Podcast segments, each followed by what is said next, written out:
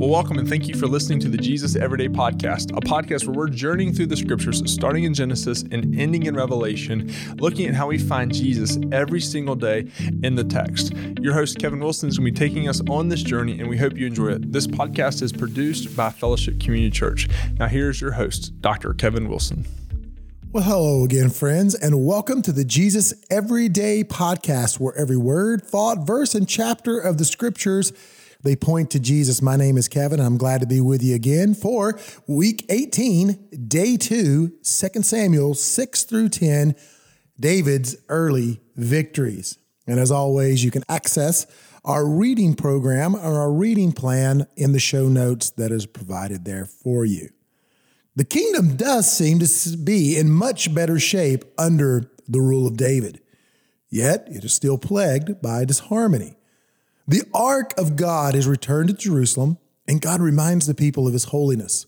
As Uzzah touches the ark, and immediately he dies.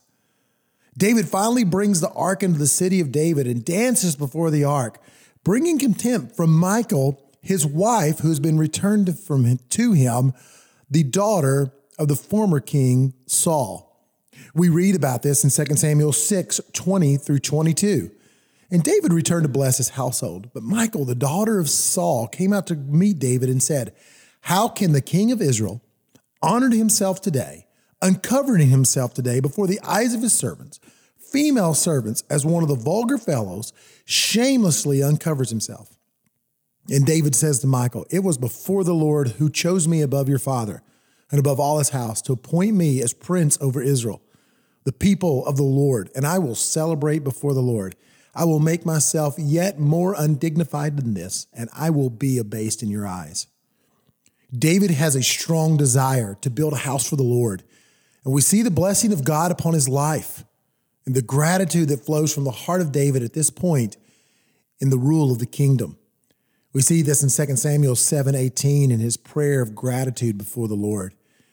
Then King David went in and sat before the Lord and said, Who am I, O Lord God? And what is my house that you have brought me thus this far? Chapters 8 through 10 offer a look at the success of David in his early years. And this is a list of what happens. He defeats the Philistines, he defeats the Moabite, he defeats King Hadadezer of Zobah, He makes a name for himself as he defeats 18,000 Edomites. He administers justice and equality to all his people. He defeats Ammon and Syria, but he also shows kindness as he cares for the house of Saul by allowing one of the grandchildren of Saul, a cripple, to eat at his table. Where do we see Jesus in all this? When Luke 14, 12 through 13, we see Jesus and we hear the words of the Savior as he sweetly says, he said also to the man who had invited him, When you give a dinner or a banquet, do not invite your friends or your brothers or your relatives or your rich neighbors, lest they also invite you in return and be repaid.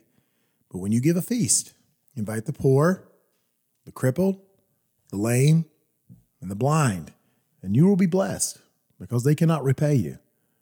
For you will be repaid at the resurrection of the just.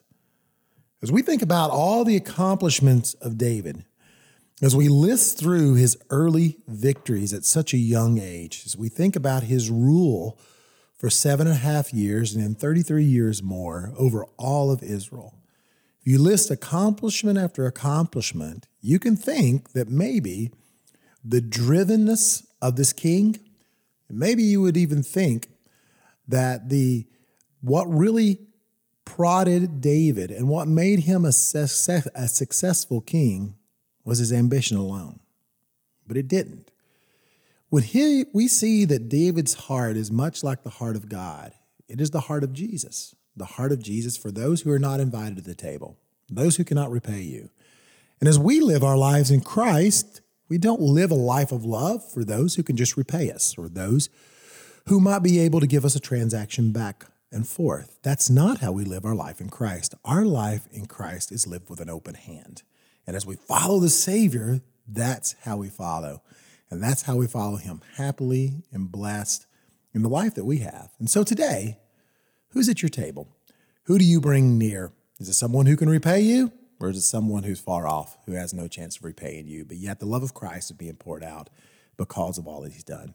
I hope this encourages you, and I hope that as we journey through the scriptures, that you see Christ in every part of them. And I hope that this has blessed your life and helps you as you abide with him. So join in tomorrow for day three of this week as we'll continue to look at 2 Samuel 11 through 15, how the mighty have fallen.